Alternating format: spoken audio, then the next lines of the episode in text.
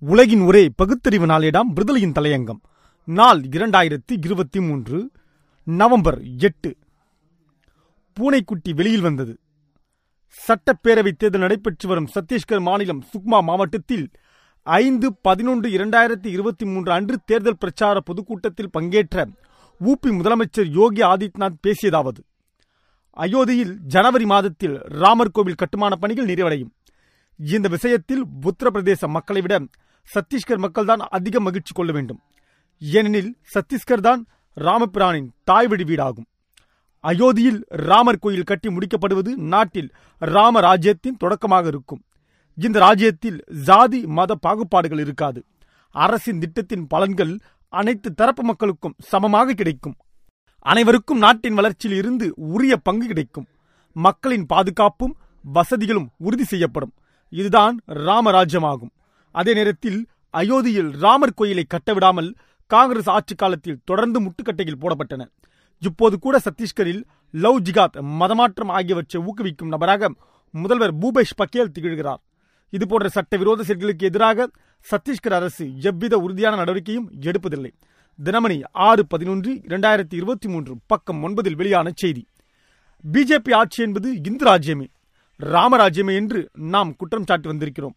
அதற்கு நேரடியாக பதில் சொல்ல முடியாமல் திக்குமுக்காடிய சங் பரிவார் மற்றும் பார்ப்பனர்கள் இப்பொழுது பிஜேபியை சேர்ந்த உத்தரப்பிரதேச முதலமைச்சர் அயோத்தியில் ராமன் கோயில் கட்டி முடிக்கப்படுவது நாட்டில் ராமராஜ்யத்தின் தொடக்கமாக இருக்கும் என்று அப்பட்டமாகவே செதிர் தேங்காயாக மட்டை ஓடு கீற்று இரண்டாக உடைத்து கூறிவிட்டாரே. பூனைக்குட்டி வெளியில் வந்துவிட்டதே. இதற்கு என்ன பதில் சொல்லப் போகிறார்கள்? பாஜகவிலும் சங் பரிவாரிலும் சேர்ந்து கொண்டு ஆட்டம் போடும் பார்ப்பனர் அல்லாத சிலரும் இதற்கு மேலும் ஜெய் ஸ்ரீராம் கோஷம் போடுவதும் காவி உடை அணிவதும் தாமரை கொடியை தூக்கி செல்வதும் எந்த அடிப்படையில் என்பதை சிந்திக்க வேண்டாமா? ராம ராஜ்யத்தை ஏற்படுத்தப் போகிறோம் என்று கூறிய ஊபி முதலமைச்சர் அதற்கான காரணத்தை எந்த அளவு முரண்பாடாக கூறியிருக்கிறார் என்பதை கவனிக்க தவறக்கூடாது.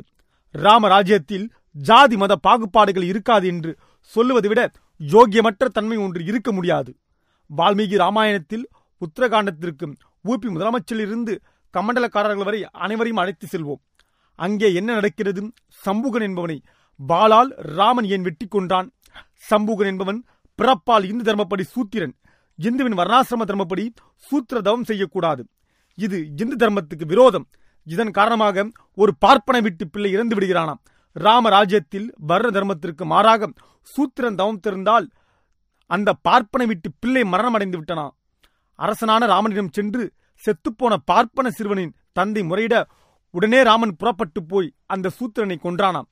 அந்த மாத்திரத்திலேயே செத்துப்போன பார்ப்பன சிறுவன் உயிர் பிழைத்து விட்டானாம். இப்படி நடக்க முடியுமா என்ற கேள்வி ஒருபுறம் இருக்கட்டும். இதன் பின்னணியில் உள்ள தத்துவம் என்ன? மனித பிறப்பின் அடிப்படையிலேயே நான்கு வர்ணங்களாக தனித்தனியே பிறக்கிறான். ஒவ்வொரு வர்ணத்தாருக்கும் ஒவ்வொரு ஜாதி தொழில் உண்டு. அதை மீறினால் அரசன் தண்டிப்பான். எந்தளவு? வர்ண தர்மப்படி குற்றம் என்று சொல்லப்படுகிற குலத் தொழிலுக்கு மாறாக செயல்படுபவரின் தாயை வெட்டி கொள்ளும் அளவுக்கு நடப்பதுதான் வர்ண தர்மம் ராமராஜ்யம். ஊபி முதலமைச்சராக இருந்தாலும் சரி ஆர் எஸ் எஸ் தலைவராக இருந்தாலும் சரி பிஜேபி சார்பில் ஆட்சி நடத்துபவராக இருந்தாலும் சரி அவர்களின் கொள்கை என்பது இதுதான். ஒரே மதம் ஒரே கலாச்சாரம் என்று பிரதமர் மோடிஜி முழங்குகிறாரே வரும் ஜனவரியில் அயோத்தியில் ராமன் கோயிலை திறக்க இருக்கிறாரே அதன் செயல்பாடு என்பது சமூகவதம்தான்.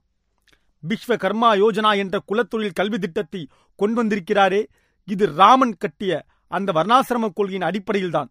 இடஒதுக்கீட்டை நசுக்குவதும் இதே காரணத்துக்காக தான் மற்றொரு முக்கியமானது ராமாயணம் என்பது ஆரியர் திராவிடர் போராட்டத்தை சித்தரிப்பது என்று டாக்டர் ரோமேஷ் சந்திர மச்சூதார் தொடங்கி ஜவஹர்லால் நேரு மறைமலை அடிகளார் வரை ஆதாரங்களோடு எழுதியுள்ளனர்.